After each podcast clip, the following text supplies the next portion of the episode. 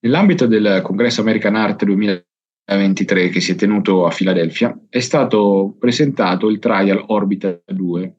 Il nome probabilmente vi ricorderà qualcosa perché ovviamente è stato condotto dagli stessi sperimentatori che condussero qualche anno fa l'Orbita, un piccolo studio realizzato in eh, Gran Bretagna che ha fatto tanto parlare di sé.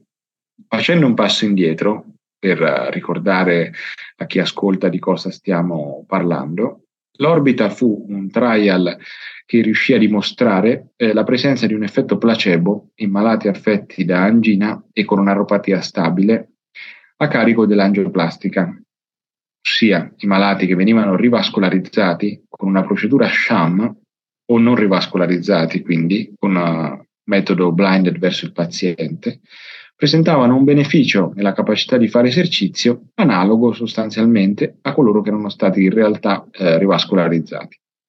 Questo vuol dire che esiste ed è stato chiaramente dimostrato appunto dall'orbita la possibilità di un effetto placebo legato a una procedura invasiva di rivascolarizzazione. E fu uno studio che ha fatto tanto parlare di sé ed è stato usato a volte anche dai detrattori della rivascolarizzazione percutanea per sostenere quanto eh, l'utilizzo degli stent o della rivascolarizzazione nel paziente stabile fosse in realtà poco, poco importante e quindi sostanzialmente da ridurre. L'orbita 2 nasce con un intento diverso. Gli sperimentatori hanno voluto questa volta andare a dimostrare la potenzialità della angioplastica coronarica,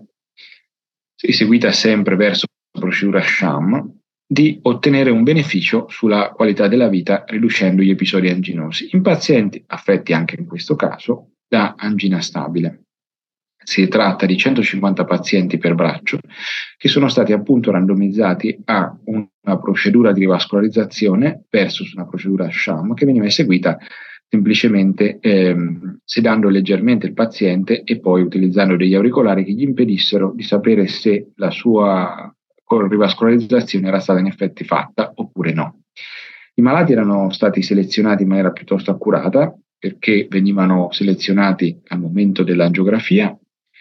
che dimostrava patologia ostruttiva e insieme a una dimostrazione di ischemia che accompagnasse il paziente prima dell'angiografia oppure con una dimostrazione di ischemia tramite eh, guida di pressione, quindi intracoronarica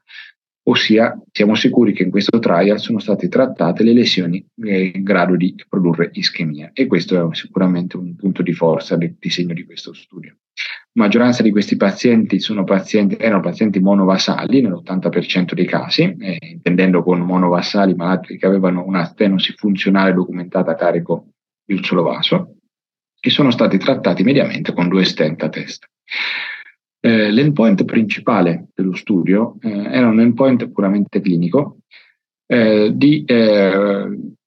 chiamato eh, Angina Symptom Score. L'Angina Symptom Score è stato costruito appositamente mh, nel, in questo studio utilizzando il numero di eh, farmaci antianginosi utilizzati insieme al numero di episodi di angina quotidiana.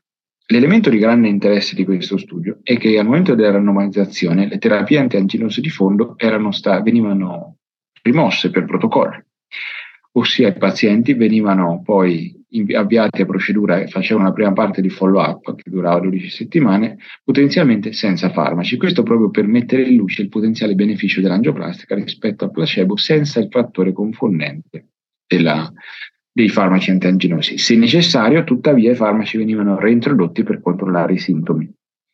nell'ambito di questi 12 settimane di follow-up e per questo motivo nell'endpoint è stato tenuto conto appunto del numero di farmaci eventualmente reintrodotti, che veniva fatto secondo protocollo in maniera graduale. È molto interessante il risultato che dimostra come questo endpoint di qualità della vita con angina sia stato significativamente migliorato dall'angioplastica eliminando quindi la possibilità che il beneficio fosse semplicemente legato al placebo, alla procedura sham. Eh, lo studio quindi è risultato positivo e chiaro ed è stato anche interessante poi osservare come eh, oltre alla qualità della vita il numero di episodi anginosi a essere migliorati eh, sono stati anche i, più endpoint più strettamente mh, attinenti alla ischemia inducibile ossia lo score ecografico eh, è, stato, è risultato significativamente ridotto nel gruppo PCI di 0,9 punti, quindi in maniera significativa. Uh, detto in altro modo, l'angioplastica ovviamente è stata anche efficace nel ridurre l'ischemia inducibile e eziopatologicamente, quindi eh, anche la, la, l'angina chiaramente ne è risultata ridotta.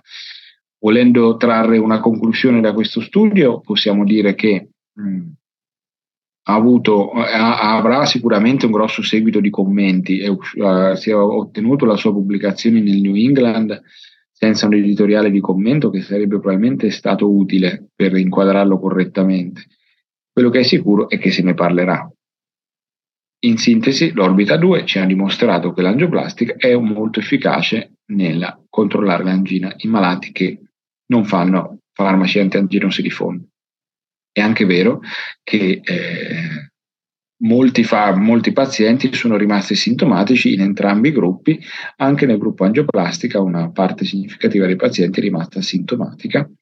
e questo vuol dire che l'utilizzo delle medicine in seconda battuta è comunque utile per controllare i sintomi in coloro che fossero rimasti sintomatici, anche se sappiamo che probabilmente i malati che hanno più beneficio dall'angioplastica sono quelli che comunque non avrebbero fatto una terapia antianginosa o che eh, in terapia antianginosa paradossalmente avrebbero avuto un controllo dei sintomi.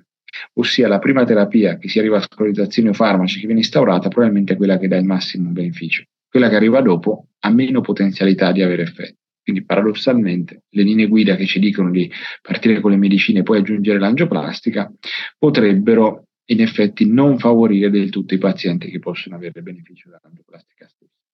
Ad ogni modo, senza dubbio, eh, per una volta abbiamo un dato supporto della rivascolarizzazione coronarica nei pazienti.